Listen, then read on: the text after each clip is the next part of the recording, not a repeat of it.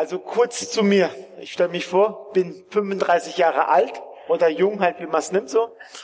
Ich sage eher jung, bin sehr glücklich verheiratet. Das muss man ja auch heutzutage betonen. Ist ja auch nicht selbstverständlich. Bin wirklich glücklich verheiratet. Wie gesagt, habe leider nur vier Kinder, vier eigene, also zehn. Ein Junge, Moses, Dominika acht, die Nora sechs und die Jael vier, genau. Und ab und zu haben wir ein Pflegekind so. Ein bis zwei Jahre sind sie. Genau, bin, ja, manche Leute fragen, was machst du vom Beruf? Ich sage, ich bin der Gemeindeclown. Dann habe ich manchmal Schwierigkeiten, weil die Leute sagen, theologisch, es gibt ja kein Gemeindeclown, oder? Ich meine, so. Aber das gibt's doch, weil Paulus sagt, ich will euch helfen zur vollkommenen Freude, so. Oder? Diese Bibelstelle gibt's schon, da berufe ich mich so. Und wenn die Leute wirklich hartnäckig sind und sagen, was machst du, dann sage ich, ich bin so Pastor. Das ist vielleicht gängiger Begriff. Genau, in der Vineyard-Gemeinde in Heidelberg. Ja. Soweit, so gut zu mir. Dann mache ich noch eine Schleichwerbung, aber das darf ich. Ist abgesprochen. Und zwar Psalmkultur. Das tun wir veranstalten am 5.5., da gibt's auch Flyers. Ich weiß nicht, ob ich die einfach rumschmeißen soll oder wie wir es machen, aber oder frag mich einfach. Also Psalmkultur. Da geht's einfach drum, wirklich so intim zu sein, Gott zu erleben, zum einen. Und zum anderen vielleicht neue Wege, kreativ auch zu sein. Also da gibt's Workshop, wie man malen tut, wirklich für Gott, wie man Lieder schreibt, wie man fotografiert, viele, viele Workshops, aber auch wirklich im Zentrum Gott so. Und wenn du am 5.5. nichts zu tun hast, komm nach Heidelberg, in die schönste Stadt Deutschlands so. Wirklich so. Genau.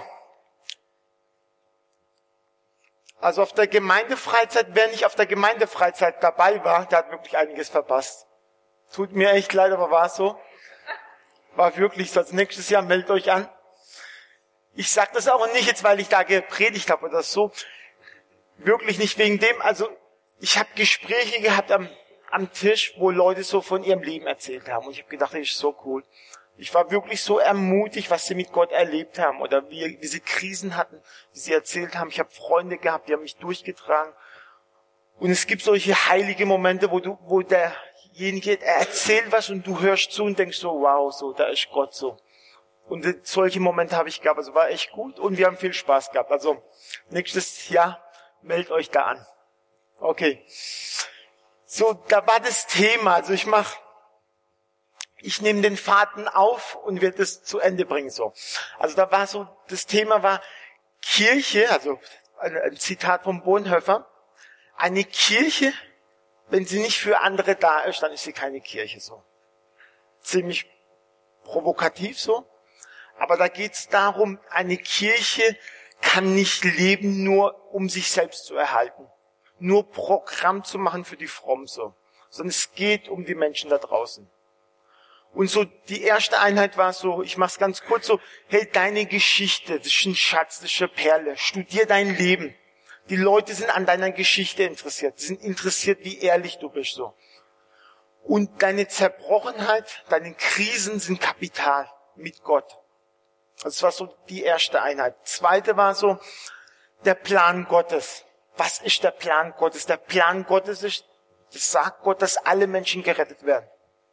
Das will eigentlich Gott. Der Plan Gottes ist, uns zu segnen, uns zu mehren. Und Gott gibt uns immer Aufgaben, die immer zu hoch sind. Das war bei Abraham so, das war bei Isaac so, das war bei allen eigentlich so, bei den Aposteln. Gott gibt dir immer einen Plan, wo paar Nummern zu groß sind für dich. Warum? Weil wir dann abhängig sind von Gott. Und der Plan Gottes, da steht nicht so viel drin. Manchmal ein paar Eckdaten, ein Kompass, aber du musst immer aus dieser Abhängigkeit leben. Und das dritte war, heute Morgen war Gebet. Jesus hat ganz, ganz wenig über Gemeinde gesagt. Ganz wenig. Er hat nicht gesagt, mach Gottesdienste. Predigten, macht keine Hauskreise. Hat Jesus nicht gesagt. Auch keine Gemeindefreizeiten. So. Steht nicht in der Bibel drin. Aber, wenn wir es machen, ist okay. Jesus hat ganz wenig Sachen gesagt über Gemeinde. Und eine Sache war, mein Haus soll ein Haus des Gebets sein. Das hat Jesus gesagt.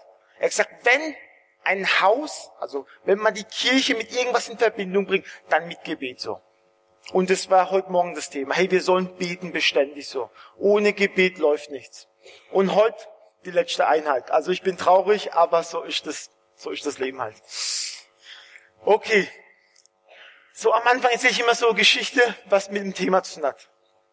Und zwar vor sieben Jahren sind wir in die Mission gegangen, in die Türkei. Und es war nicht leicht für mich oder für uns so. Zum einen ich bin hier groß geworden, mit, bin so zweieinhalb, drei nach Deutschland gezogen. Meine ganze Freunde, Familie, alle in Deutschland, in Türkei, da wo wir hingezogen sind, in der Nähe von Ephesus. Ich habe niemand groß gekannt. Was auch schwierig war, ihr werdet es nicht glauben, aber mein Türkisch ist ein bisschen eingerostet, so. Also ich kann Türkisch. Aber wenn ich in die Türkei komme und mich mit den Leuten unterhalte, die sagen, ah, du wohnst doch in Deutschland. Das das hört man doch raus. Und es ist immer so ein bisschen peinlich, aber es ist so. Also gut, wir sind in die Türkei gezogen und, wie gesagt, war manches schwierig. Eine Schwierigkeit war zum Beispiel, meine Frau liebt es, Einkaufszettel zu schreiben. Sie schreibt immer einen Einkaufszettel und ich muss einkaufen gehen so. Eigentlich finde ich, also finde ich einen guten Deal, also ist ein gutes Deal. Aber wie gesagt, ich, sie hat mir ein paar Sachen aufgeschrieben, ich soll da hingehen, bin da einkaufen gegangen im Supermarkt und habe fast alles eingekauft. Ein Problem war, da stand drauf Sahne. Und das türkische Wort für Sahne habe ich nicht gewusst. So keine Ahnung, was Sahne heißt. Dann bin ich zur Verkäuferin, habe gesagt, ja, äh, ich habe ein Problem, ich brauche ähm, ich brauche was. Das nimmt man zum Kochen, weiß, fettig, Milch. Ich habe gesagt, nee, nicht Milch. Sahne. Also Sahne natürlich nicht auf die Ich hab's wieder probiert zu erklären, die haben es nicht gerafft. So. Dann hat sie ihre Kollegen geholt, die Kollegen kamen, ich habe das wieder beschrieben, wieder nichts. Dann haben sie den Marktleiter geholt. Der kam so, ich meine, manchmal ist das Leben anstrengend und habe gesagt, habe es wieder beschrieben. Der hat mich angelächelt, hat gemeint, ich habe es verstanden. Aber das haben wir gar nicht. Hier. Super. Da muss ich irgendwo hingehen. Also es war ein langer Einkauf. Also keine Ahnung, hat vielleicht zwei Stunden gedauert. So. Einmal war noch ein Fall, also auch witzig. Ich wollte Strom anmelden. Und in Türkei Behörden sind halt bisschen strenger so und Autoritätspersonen. Ich bin da hingegangen, dann musste ich halt alles ausfüllen wegen Strom. Und dann war eine Frage so, Blutgruppe. Und ich so.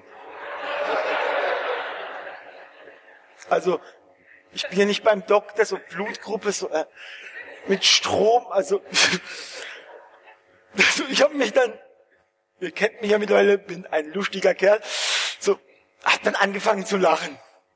Und die Frau wurde immer ernster so, die, die fand es nicht lustig. Jetzt habe ich gesagt, hey, aber Blutgruppe, für was braucht man Blutgruppe? Also keine Ahnung, ich werde doch nicht operiert. Hab weiter gelacht, die wurde wieder ernster so und dann irgendwann habe ich mich halt konzentriert, ernst zu werden. Auf jeden Fall, ich habe die Blutgruppe nicht gewusst, aber wir haben trotzdem zum Schluss Strom gehabt. So, also war wichtig, war schwierig. Und genau in dieser Zeit ist ein Engel in mein Leben reingekommen. Schon sein Name war interessant. Sein Spitzname hieß Zehn. Kennt ihr schon, habt ihr schon einen Freund gehabt, der Nummer Zehn heißt? Ich habe einen. Also war sein Spitzname, er hieß Zehn. Und dieser Mann war ein Engel für mich. In dieser Zeit war unglaublich. Ich habe einen Handyanruf bekommen. Wir haben auch viel Besuch gehabt, Familie oder von der Gemeinde sind Leute gekommen. Und dann hat er gesagt, ja, also ich habe telefoniert, um halb drei hole ich dich ab in Izmir vom Flughafen. Es war eine Stunde von mir weiter weg. Dieser Freund hat es gehört, hat gesagt, hey, ich gehe mit. Ich gesagt, hey, spinnst du? Wieso gehst du mit? Du musst doch arbeiten. Der hat gemeint, nee, du bist ein Freund von mir und nachts fahren, eine Stunde und eine Stunde zurück alleine, das machst du nicht, ich helfe dir. Ich habe gedacht, okay, bin dabei. Oder wir haben mal so ein Etat gehabt, so, wo, wo ich einkaufen sollte. Ich musste äh, einen Kühlschrank, einen Herd und eine Waschmaschine besorgen. Für, ich wollte bestimmte gute Qualität haben, für einen bestimmten Preis. Wir haben uns auf ein, um 10 Uhr mit meinem Freund auf den Weg gemacht. Um 10 Uhr. haben alles abgeklappert, alles, haben es nicht gefunden. Um fünf Uhr habe ich zu ihm gesagt, weißt du was, ich bin echt müde, ich habe Hunger. Das verschieben wir auf morgen. Bin nach Hause gegangen, habe es meiner Frau erzählt, die war nicht so begeistert, so ist es manchmal. Wir haben gegessen und nach einer Stunde ruft's an, der Freund. Und dieser Freund sagt, hey, ich hab das. Ich sag, was hast du? Ich sag, ich habe genau die drei Sachen für den Preis. Sag ich, ja, und von der Firma her, genau die Firma ist es. Wieso erzähle ich euch das? Ich erzähle es euch, weil das wirklich ein Freund war für mich. Und der mir, der hat wirklich mir geholfen, im Leben zurechtzukommen. Und ich konnte mich wirklich auf diesen Mann verlassen. Jetzt immer noch. Und solche Freunde brauchen wir. Ich frage mich, ob wir solche Freunde sind für Menschen, die Jesus nicht kennen. Hast du wirklich tiefe Freundschaften mit Menschen, die Jesus nicht kennen? Ich habe mal in, in der Gemeinde gepredigt. Dann ist ein Kirchenältester zu mir gekommen und hat gesagt, weißt du was, Murat, seit acht Jahren habe ich nicht jemand eingeladen zu mir zum Essen, der nicht Jesus kennt. Ich hänge nur mit der Gemeinde ab. Da frage ich mich so, hey, ist das der Wille Gottes? Ich frage mich, wenn es den Jesus-Treff nicht geben würde, würde das irgendjemand hier in der Straße interessieren? Würden die Leute das vermissen, Jesus-Treff? Bin ja da hingelaufen, da stand, äh, wir sind umgezogen. Und wenn da drin stehen wird, wir haben die Gemeinde ganz zugemacht. Wird das irgendjemand hier interessieren? Die Nachbarn, die Cafés, den Sportstudio, den Kinomann. Würde es interessieren? Oder würden die denken, okay, jetzt haben wir mehr Parkplatzmöglichkeiten. Gut so. Spielt es eine Rolle, dass die Kirche, da wo ihr seid, für die Welt, hat es irgendwie einen Bezug zur Welt? Und ich muss sagen, wenn sie keinen Bezug zur Welt hat, dann ist es schlecht so. Wenn sie nicht den Leuten dient, wenn sie nicht den Leuten helfen tut, dann ist es eigentlich so, tut mir leid für den Begriff, aber so Selbstbefriedigung so. Man macht alles für die Leute, aber für die Leute draußen eher nichts. Würde es deinen Nachbar, wäre dein Nachbar traurig, wenn du wegziehen würdest? Ich weiß nicht, wo du wohnst. Die Straße, wenn du wegziehst, würde es Leute geben, die sagen würden, hey, das tut mir echt leid, dass du wegziehst. Oder würden sie sagen, ein verrückter so. Auch gut. In der Bibel steht es drin. Also, so sehr hat Gott die Welt geliebt, dass es seinen eingeborenen Sohn hingab. Da heißt es, so sehr die Welt geliebt. Es gibt bei Christen so das Denken, die Welt ist böse. Und oft wird in der Bibel auch gesagt, in der Welt ist, liebt die Welt nicht. Im Johannesbrief heißt sogar, liebt die Welt nicht. Aber andererseits heißt es, Jesus hat so sehr die Welt geliebt. Was ist die Auflösung? Die Auflösung ist, glaube ich, was in der Welt Sünde ist, gegen Gott ist, das sollen wir nicht lieben. Aber die Menschen sollen wir lieben. Wir sollen die Moslems lieben, die Koran verteilen. Wir sollen sie lieben. Wir sollen Leute lieben, die uns nerven. Unseren Chef, der dauernd uns auf den Keks geht, wir sollen den lieben. Natürlich geht es nicht von mir selber aus, da brauche ich Gott so. Aber sind wir uns im Klaren, wir müssen die Leute lieben so. Ich wollte mit euch eine Bibelstelle vor, also paar Bibelstellen, aber die eine, wo ich so anfange, Luk, äh, Lukas 7, also siebter Kapitel, Vers 34. Da heißt es, der Sohn des Menschen ist gekommen, der da isst und trinkt, und ihr sagt, siehe, ein Fresser und Weinsäufer, ein Freund von Zöllnern und Sündern. Das haben sie über Jesus gesagt. Ein Freund von den Säufern, von den Fressern. Könnte man das auch über eure Kirche sagen, dass ihr ein Freund seid solcher Leute? Könnte man das über euch sagen? Dass ihr wirklich ein Freund seid für die Leute. Und Freundschaft heißt für mich, wirklich Freund zu sein. Kein Missions Projekt. Kein Missionsopfer, sondern wirklich ein Freund für die Leute. Wo die Leute wissen, hey, wenn ich ein Problem habe, wenn ich Sorgen habe, zu dem kann ich mich wenden, so. Und wenn ihr wirklich schöne Sachen habt, wo ihr die Leute anruft und sagt, hey, das habe ich erlebt. Wir müssen wirklich Freunde sein für diese Menschen. Wenn du kein Freund bist, dann haben sie auch kein Vertrauen zu dir. Und glaub mir, wenn du Freund bist, dann machen sie sogar Sachen für dich, wo sie nie machen würden. Bei uns gibt es zum Beispiel ein Mädchen, die, also äh, meine Nichte hat mal äh, ein Mädel mitgebracht in Gottesdienst zu uns und die 50 Kilometer sind sie gefahren. Dann habe ich zu ihr gesagt, hey Melissa, deine Freundin, die ist ja überhaupt nicht mit Jesus unterwegs, wieso ist sie bei uns in den Gottesdienst gekommen? Dieses Mädchen ist nie konfirmiert worden, die war nie im Religionsunterricht, die weiß nichts in Deutschland von Jesus. Da habe ich gesagt, wie hast du das geschafft? Wie viele Stunden hast du gebraucht, sie zu überreden, zum Gottesdienst zu kommen? Dann hat sie gesagt, Onkel, ich habe gemerkt, es war keine gute Frage. Sie meint, Onkel, das ist doch meine Freundin. Natürlich kommt sie mit. Wir machen fast alles zusammen. Das ist meine Freundin, die kommt doch mit. Ich habe gedacht, krass. So. Und das erlebe ich auch bei uns in der Gemeinde. Es gibt Mädchen zum Beispiel bei uns im Lobpreisteam, wenn die singen, ihre Freunde kommen so. Die kommen nicht wegen der Predigt, ich glaube, die kommen auch nicht wegen Lobpreis, sie kommen einfach, weil ihre Freundin Musik macht. Aber sie hören Gottes Wort. Sie kriegen Gottes Liebe mit so. Okay. Um das zu schaffen, so ein Freund der Welt. Ich denke, die Kirche, Apostelgeschichte, so die Berufung der Kirche. Was war die Berufung der Kirche? Die Berufung der Kirche, was ist passiert? Jesus hat gesagt, bleibt in Jerusalem, bis ihr den Heiligen Geist empfangen werdet und dann geht weg so. Und es ist immer so ein Prinzip von der Bibel.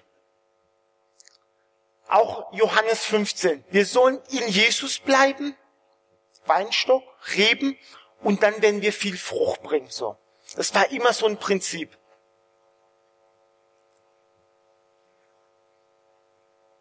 Ich lese die Bibelstelle nicht vor, aber ich sage sie euch.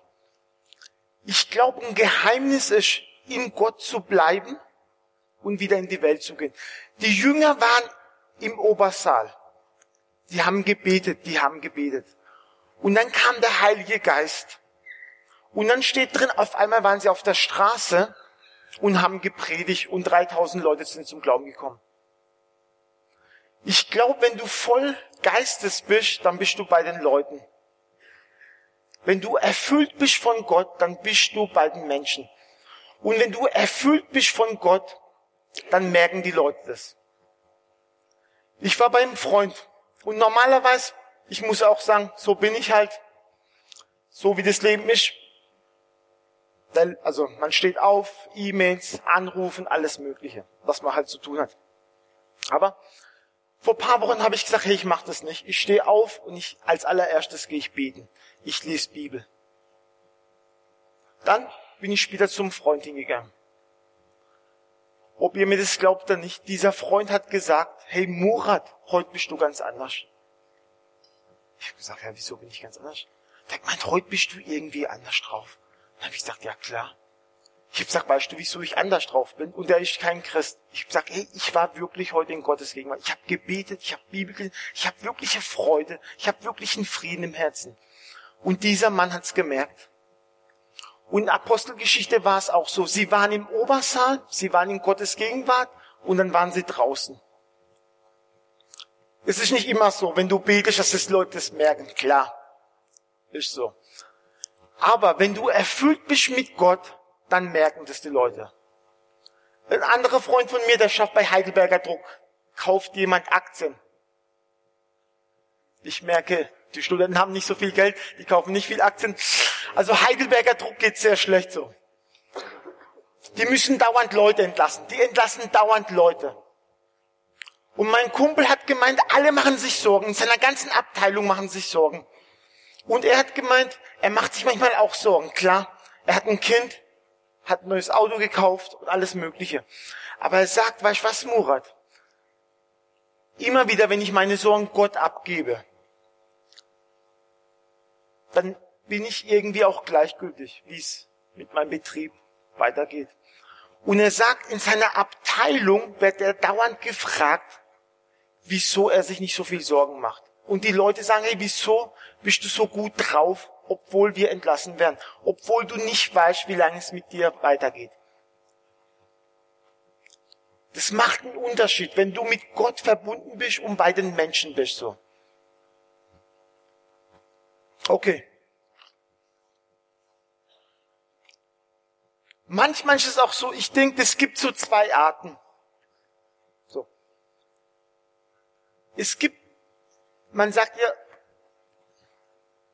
so.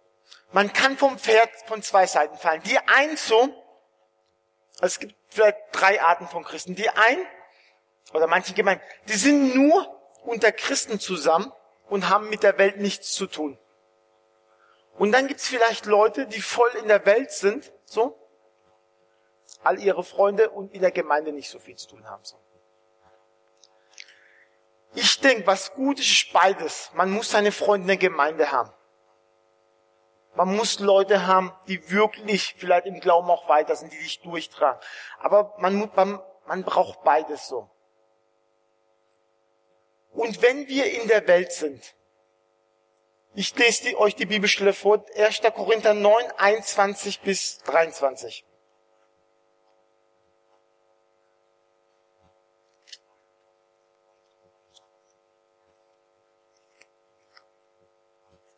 Also 1. Korinther 9, Vers 21 bis 23, da heißt es, denen, die ohne Gesetz sind, wie jener ohne Gesetz, obwohl ich nicht ohne Gesetz vor Gott bin, sondern unter dem Gesetz Christi, damit ich die, welche ohne Gesetz sind, gewinne.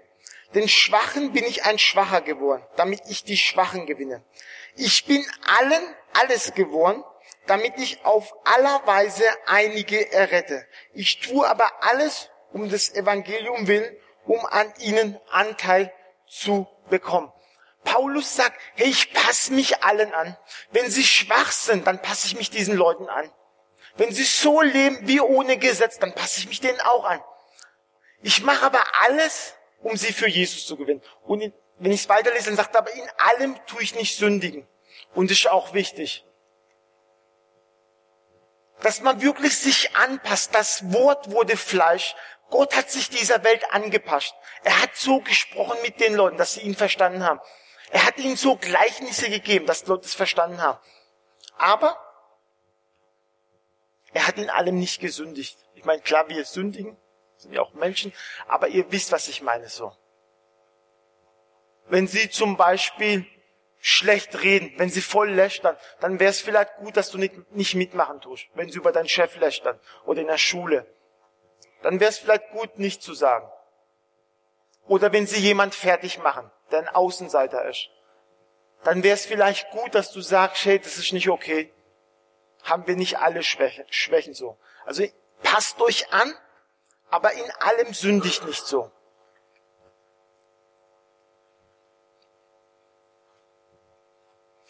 Was ich noch denke, so, was es hilft, ein Freund der Menschen zu sein, die Berufung der Kirche zu leben. Ich merke, wir müssen von Jesus begeistert sein.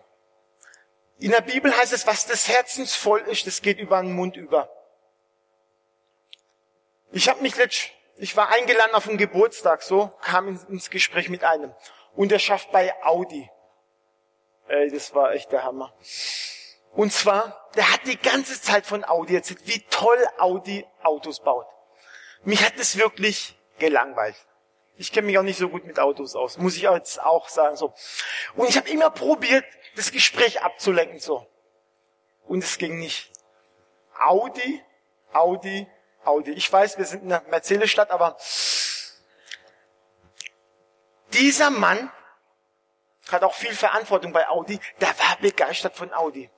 Und ich habe das mitbekommen. Ich habe ihn gar nicht fragen müssen, von was er begeistert ist. Ich habe gewusst, er war begeistert von Audi. Und ich glaube, wenn wir von Gott begeistert sind, Wenn du von Gott begeistert bist, das merken die Leute. Du merkst, wenn ich mit Leuten unterwegs bin, zwei, drei Stunden im Autofahrt, und wenn du ein aufmerksamer Zuhörer bist, du weißt genau, was die Leute für Vorliebe haben. Was für einen Fußballverein sie lieben. Oder was, was weiß ich, was für Musik sie lieben. Sie erzählen das, wo sie begeistert sind. Und ich denke so oft, wir sind nicht begeistert so von Jesus. Wir sind nicht so begeistert so.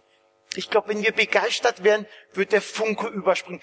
Ich habe Bücher gelesen. Ich habe gesagt, ich, ich habe so ein Fable für Erweckung. Ich lese immer so Bücher. Und haben sie Leute gefragt, hey, wieso habt ihr euch bekehrt? In einem Buch voll oft die Frage, wieso habt ihr euch bekehrt? Und wisst ihr, was die Leute geantwortet Man war unterschiedlich antworten. Aber eine Antwort, die ganz, ganz, ganz, ganz, ganz oft aufgetaucht ist. Wisst ihr, was das war? Die Antwort war, man, ich habe das theologisch nicht verstanden und mit Tod und Auferstehung, ich habe das nicht so alles. Aber ich habe gemerkt, die Leute sind von was begeistert. Ich habe in ihren Augen gemerkt, die sind begeistert von irgendwas. Und diese Begeisterung wollte ich auch haben. Und darum bin ich diesen Schritt gegangen so.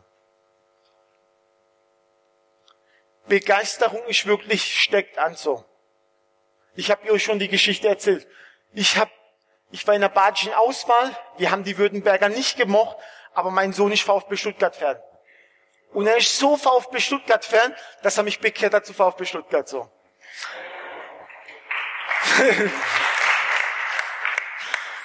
das ist nur passiert, ist ohne Witz, ist nur passiert, weil mein Sohn begeistert ist von VfB Stuttgart. Seine ganzen Freunde sind Stuttgart-Fan. Hey, ich sag, Moses, wie machst du das? Der sagt, Papa, ich erzähle immer von VfB Stuttgart. Ich sag, okay. Wirklich, seine ganzen Freunde sind Stuttgart-Fan mittlerweile. Manche sind Bayern-Fan, aber zweite sind sie Stuttgart-Fan. Und das ist wegen meinem Sohn. So. Okay, also begeistert zu sein. Wir neigen uns dem Mittelende zu. Also nicht mehr so lange.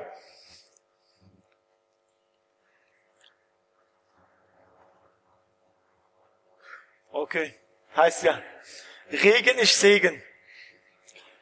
Was auch wichtig ist, wenn du in Freundschaft lebst, du musst auch das Wort verkündigen. Sei mutig. Paulus sagt, ich bete, dass mir eine Tür aufgemacht wird, um das Evangelium zu verkündigen.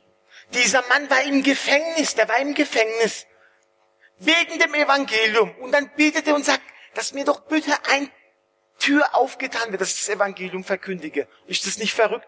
Der wird gepeitscht wegen Jesus, wird fast umgebracht. Und dann sagt er, hey, ich bete, dass mir ein Tür aufgetan wird, um das Evangelium zu verkündigen. Und oft haben wir, wenn die Möglichkeit, ich sag nicht die ganze Zeit nur von Jesus labern, aber wenn die Möglichkeit da ist. Ich habe die Woche gesündigt. Ich habe die Woche gesündigt. Wollt ihr wissen, warum? Ich kann es euch sagen, wenn es euch interessiert. Aber nur, wenn es euch interessiert. Und zwar, unser Hauskreis hat Fußball gespielt. Und dann war es so, da ist ein Nachbar von dem Hauskreisleiter, sind nicht so mit Jesus unterwegs, aber egal, die kommen immer zum Hauskreis und so.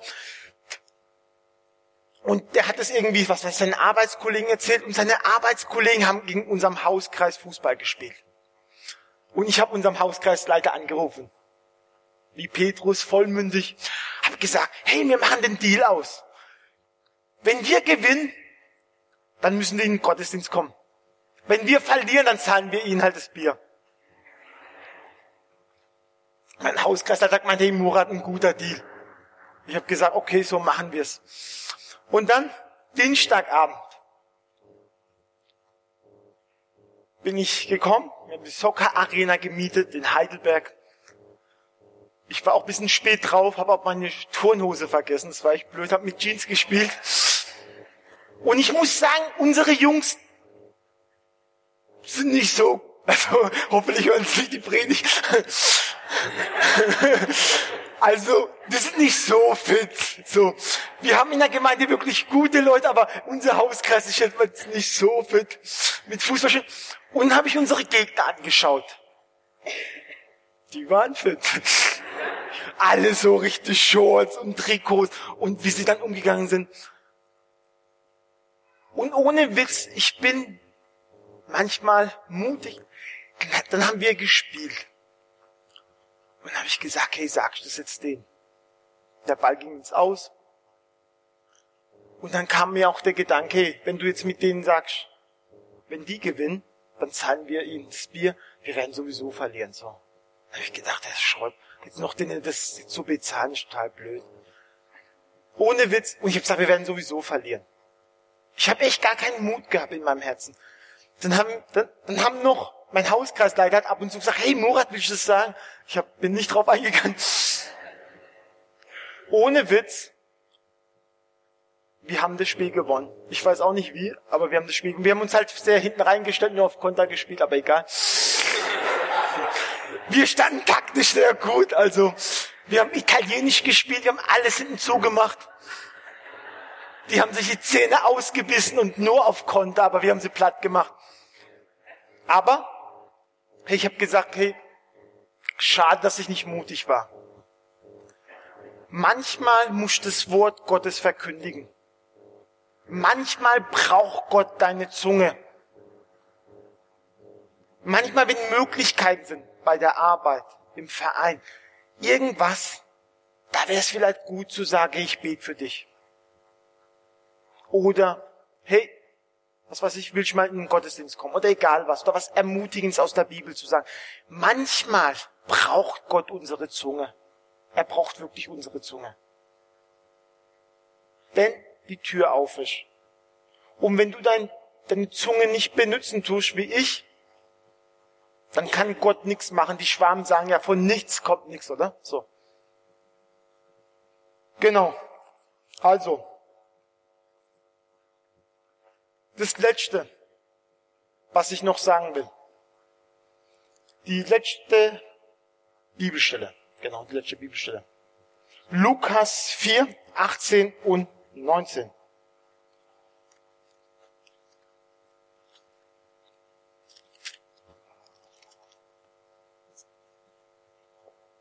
Also Lukas 4, 18 und 19. Da sagt Jesus, der Geist des Herrn ist auf mir, weil er mich gesalbt hat, Amen, gute Botschaft zu verkündigen. Er hat mich gesandt, Gefangenen Freiheit auszurufen und Blinde, dass sie wieder sehen, Zerschlagene in Freiheit hinzusenden. Was will ich da sagen? Da heißt es Blinde und Taube und Zerschlagene und sie werden gesund werden.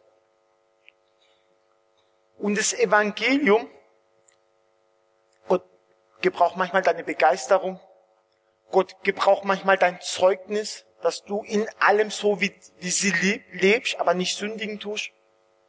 Gott gebraucht manchmal deine Zunge. Und wenn du die, wenn du die Bibel liest, Gott gebraucht oft Zeichen und Wunder. Dass Sachen passieren, wo die Leute nicht mehr wegzudiskutieren haben. Da passiert was, was die Leute nicht wegdiskutieren können. Und da müssen wir auch unser ganzes Mut zusammennehmen, für Sachen zu beten, wo menschlich nicht geht. Apostelgeschichte, da heißt es, da beten sie und sagen, Herr, hey, erfüll uns doch. Strecke deine Hand aus, dass Zeichen und Wunder geschehen. Und manchmal brauchen wir Zeichen und Wunder. Wir brauchen es. Und Gott sendet sie. In islamischen Ländern so oft wisst ihr, wieso die Leute zum Glauben kommen weil Zeichen und Wunder geschehen. Die Leute träumen von Jesus. Die Leute sind krank. Da wird gebetet und die ganze Familie kommt zusammen und die sagen, hey, bete auch für mich so. Die Leute sind gegenüber Jesus total verschlossen, gegenüber äh, äh, Neues Testament verschlossen, aber sie sind krank. Sie sind total krank. Sie haben kein Geld zum Doktor zu gehen. Und dann kommt irgendein Christ und sagt, hey, darf ich für dich beten? Ich habe das fast noch nie erlebt, dass ein Moslem, wenn du zu ihm gesagt hast, darf ich für dich beten, der Nein gesagt hat. Auch wenn sie wissen, dass du Christ bist. Und du betest für ihn und Gott macht was. Dass sie vielleicht Gottes Frieden spüren. Oder dass Gott vielleicht familiär irgendein Wunder, äh, ein Wunder tut, dass Beziehungen heil werden. Hey, glaub mir eins, die ganze Familie ist offen fürs Evangelium.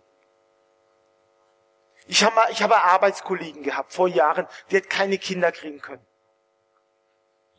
Und meine Gemeindeleitung war eigentlich offen für sowas. Und sie war immer mutig. Und mein Gedanke war, in der Bibel steht es ja auch, wenn ihr krank seid, ruft die Ältesten mit Öl, dass sie zu euch kommen, für euch beten, dass ihr gesund werdet. Die ganze Zeit habe ich den Gedanken gehabt, meine Ältesten zu kontaktieren und zu sagen, betet doch für dieses, für diese Frau. Ich hab's, irgendwie habe ich mich nicht getraut. Es ging ein paar Jahre, ich habe natürlich so für diese Frau gebetet. Es ging ein paar Jahre, dann kam sie zu uns, hat uns besucht und hat sie gesagt, Murat, ich bin schwanger. Glaub mir eins, ich war so geschockt und so enttäuscht, ich konnte mich gar nicht freuen. Ich habe gedacht, hey krass, was wäre passiert, wenn diese Ältesten gekommen wären, sie gesalbt hätten, für sie gebetet hätten und sie standschwanger geworden wäre? Was wäre dann passiert? Im ersten Moment habe ich wirklich so in meinem Herzen mich nicht mitfreuen können, weil ich gedacht habe, hey, Gott wollte doch da vielleicht wirken. Gott wollte doch ein Wunder tun. Und ich war nicht mutig genug. John Wimper, der Gründer von Vineyard, die sind zu ihm gekommen und haben gesagt, hey, es passiert so viele, so wenig, so wenig Wunder passieren in Deutschland, dass Leute gesund werden. Also es war nicht in Deutschland, Amerika. Wisst ihr, was seine Antwort war? Von John Wimper. John Wimper hat gesagt, hey, geh, bete mal für tausend Menschen und dann komme und dann reden wir weiter. Was war die Antwort? Die Antwort war, hey, machst du es überhaupt? Mach das mal dauernd. Probier's mal dauernd aus. Und wenn du das tausendmal gemacht hast, dann können wir reden. Gib mal tausendmal Gott eine Chance. Tausendmal. Und wenn nichts dabei rauskommt, auch gut. Aber vielleicht könnte einmal was passieren, einmal. Und dieses eine Mal könnte Gott total gebrauchen. Wir sind freitags auf der Straße. Wir machen Kirche ohne Mauern, heißt es. Wir haben orangene T-Shirts an, wie Holland. Da steht drin Kirche ohne Mauer.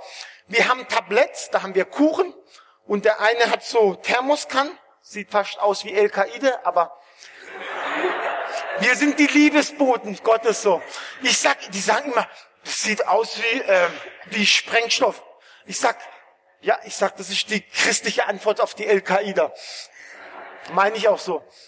Also, einer hat so Thermoskan, einer hat Kuchen und Tablett. In Heidelberg. Man sagt Heidelberg Intellektuelle, total Kopfmenschen. Glaub mir eins, wir gehen auf die Straße und wir sagen den Leuten, hallo, kann ich dir einen Kuchen anbieten? Manche sagen, nee, will ich nicht. Manche sagen, ja, nimm einen Kuchen und laufen weiter. Manche sagen, hey, wieso macht ihr das? Wieso macht ihr sowas? Dann ist die Möglichkeit so. Ihr glaubt mir nicht, wie oft wir in Heidelberg auf der Straße für Leute gebetet haben. Die Leute haben dann irgendwie einen Kaffee genommen und irgendwie kam man ins Gespräch. Von welcher Kirche seid ihr? Von der Stolbenstraße, bla bla. Und irgendwie war das Gespräch, dann haben sie irgendwie erzählt, hey, in der Arbeit geht's ihnen voll schlecht. Dann haben wir gesagt, hey, dürfen wir für sie beten in Deutschland? Und die Leute haben gesagt, ja, könnt ihr machen. Wir haben einfach auf der Straße für die Leute gebetet. Ich habe keine Ahnung, was passiert ist. Oft passiert vielleicht nichts, manchmal passiert was. Einmal waren wir bei ihr Frau auf dem Park und wir sind wieder zu ihr gegangen, haben wieder mit ihr geredet und haben gesagt, dürfen wir für sie beten. Wisst ihr, was die Frau gesagt hat? Und es stimmt wirklich, ich lüge euch nicht an. Diese Frau hat gesagt, hey, ich habe einen Sohn gehabt, der hat eine Hautkrankheit gehabt. Ich habe gebetet, dem geht's wieder gut. Der ist nicht mehr krank. Ihr glaubt nicht, dass Leute auch in Deutschland echt offen sind für Spirituelles. Sie wollen auch wirklich was erleben. Was denkt er, wie Yoga und alles mögliche Boom tut? Dann ist es doch gut, Gottes Gegenwart und Kraft Raum zu schaffen, auch zu sagen, hey, können wir für euch beten so. Da brauchen wir wirklich Mut und ich brauche sie auch. Ich bin am Ende, ich wollte euch immer, mache ich immer so, drei Tipps geben. Man hört ja immer so Predigt, manchmal gut, manchmal schlecht. Und dann fragt man sich immer so, was kann ich mitnehmen so? Also ich habe drei Sachen, was ihr mitnehmen könnt. Zum einen, hey, investiere Zeit in Leute, die Jesus nicht kennen. Lade sie ein. Mach wirklich, echt investiere Zeit in diese Menschen. Lerne sie kennen. Lerne sie kennen, wo haben sie ihre Probleme, wo haben sie ihre Schwächen. Wenn sie dir vertrauen, dann können sie auch Jesus vertrauen. Das ist schon der Schlüssel, wenn die Leute schon mal dir vertrauen und ihre Schwächen, ihre Zerbrochenheit erzählen. Dir vertrauen, du bist der Bote Gottes, dann können sie auch Jesus vertrauen. Also investiert Zeit, lade Leute an, mache fette Grillparty, lade die Herrlichkeit Gottes ein, mache Tiramisu oder was weiß ich, das schönste Essen.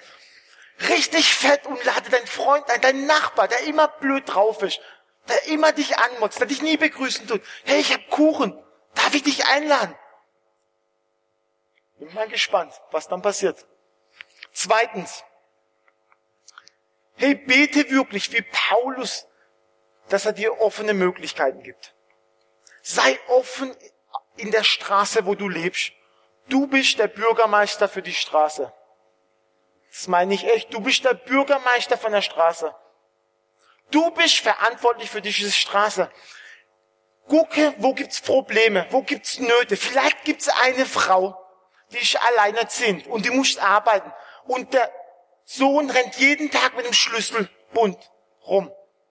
Wie viele Kinder gibt's, die einen Schlüsselbund um den Hals haben? Die Mutter muss arbeiten, alleine sind. Die wissen manchmal gar nicht, was warmes Essen ist. Das ist wirklich in Deutschland. Wir reden über Deutschland. Die wissen nicht, was warmes Essen ist.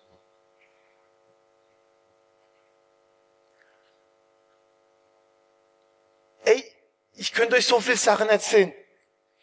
Wir haben im Park ein Mädchen kennengelernt, die war immer so zickig, die hat auch immer unsere Kinder geärgert, die war unmöglich. Echt, die war unmöglich, die war auch älter.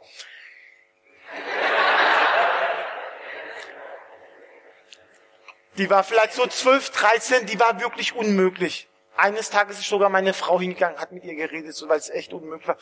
Aber einmal haben wir Familientag gehabt und wir waren im Park. Und wir haben, was weiß ich, keine Ahnung, der Gans geht rum und alles Mögliche gespielt.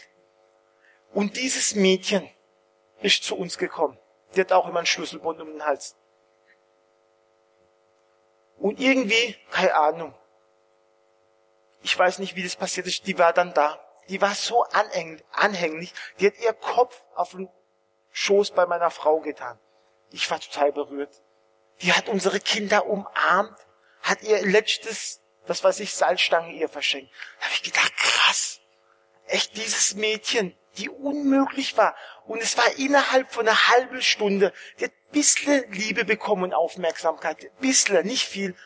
Die war total verändert. Die war wirklich verändert. Die war so anhänglich. Wenn sie uns, wenn sie, wenn sie uns jetzt auf der Straße, die ist total freundlich. Laufe offen durch deine Straße, durch deine Nachbarn. Vielleicht gibt's eine alleinerziehende Frau, wo du sagst, hey, was weiß ich, kann ich für dich einkaufen gehen. Vielleicht gibt es einen Ausländer, der nicht gut Deutsch spricht. Wo du sagst, hey, kann ich dir helfen? Kann ich für dich was ausfüllen? Kann ich dir irgendwie helfen? Ich kenne ausländische Leute, die sind 20 Jahre in Deutschland. Man heißt, das heißt ja Gastarbeiter. Die haben zu mir gesagt, Murat, seit 20 Jahren lebe ich in Deutschland. Ich war noch nie in einer deutschen Familie. Ich weiß nie, wie deutsche Küche aussieht. Eine deutsche Wohnung weiß ich nicht. Habe ich noch nie gesehen. Ich lebe seit 20 Jahren hier. Ist das nicht krass? Ist krass. Also, bete und hab offene Augen für diese Straße, wo du lebst. Du bist verantwortlich. Ein Stück weit so. Und diene. Tu wirklich Gutes. Diene, tu Gutes. Im Dienen ist wirklich Segen so. Dann, was ich noch euch sagen will, sei großzügig. Ich sag das zu den Schwaben. Sei großzügig. Sei großzügig mit Leuten, wenn du nicht mit Jesus unterwegs bist. Dass du sagst, hey, was ist ich Problem? Soll ich dich da hinfahren? Soll ich dich da hinfahren? Dann sagt er, okay, und hier vielleicht ein gutes Gespräch, vielleicht auch nicht, aber egal.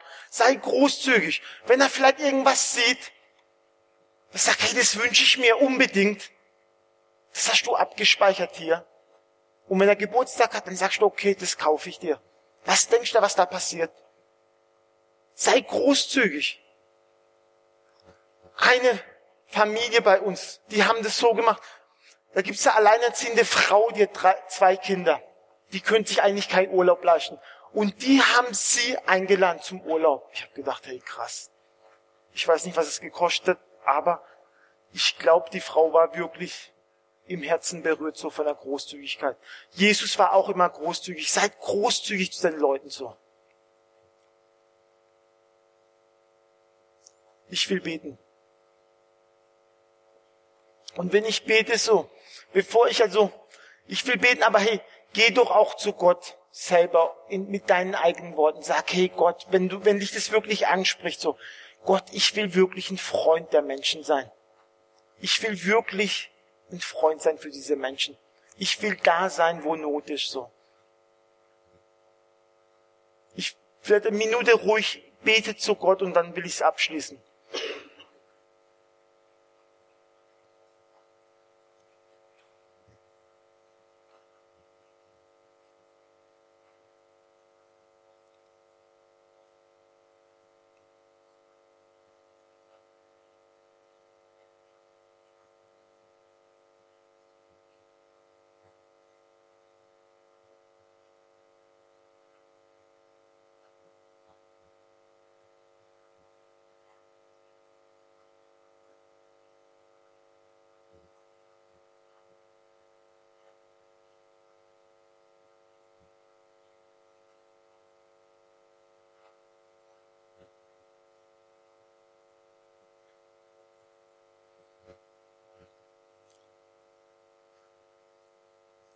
Vater, ich danke dir, dass du wirklich die Menschen liebst. Herr, ich danke dir, dass du dich wirklich hingegeben hast. Für Leute, die dich ausgelacht haben, die dich angespuckt haben, echt. Herr, wir wollen wirklich diese Liebe haben, Herr, echt. Nicht mehr und nicht weniger. Wir wollen echt uns ausstrecken, Herr, echt. Und Vater, ich möchte dich echt bitten für einen Jesus-Treff, echt. Ich möchte dich bitten für, den, für die Menschen hier im Raum echt, dass sie wirklich echt ihre Hand ausstrecken, den Menschen, die Not haben, die Probleme haben. Ja, ich möchte dich echt bitten, dass sie wirklich Freunde sind für die Welt. Ich möchte dich echt bitten, dass sie deine Barmherzigkeit haben. Herr, deine Augen haben für diese Menschen. Ich möchte dich echt bitten, Herr, dass sie die Verwundeten, die Verletzten, die Schwachen, die Außenseiter umarmen kann, wirklich herzlich willkommen sagen kann. Herr, ich möchte dich echt bitten, segne echt. Jesus treff im Namen Jesus, Herr. Dass sie bekannt ist, Vater, echt.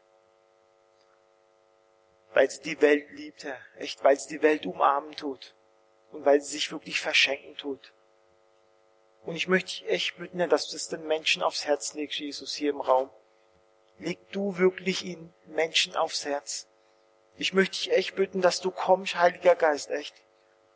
Und du den Menschen jetzt zeigst, wo sie sich verschenken sollen. Vielleicht Nachbar, Arbeitskollegen.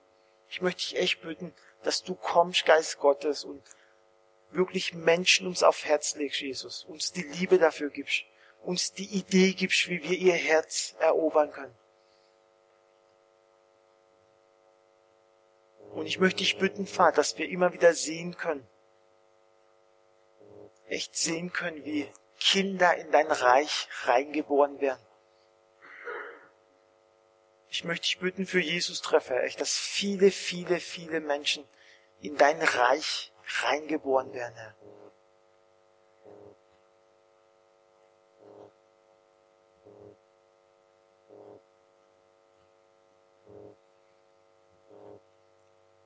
Amen.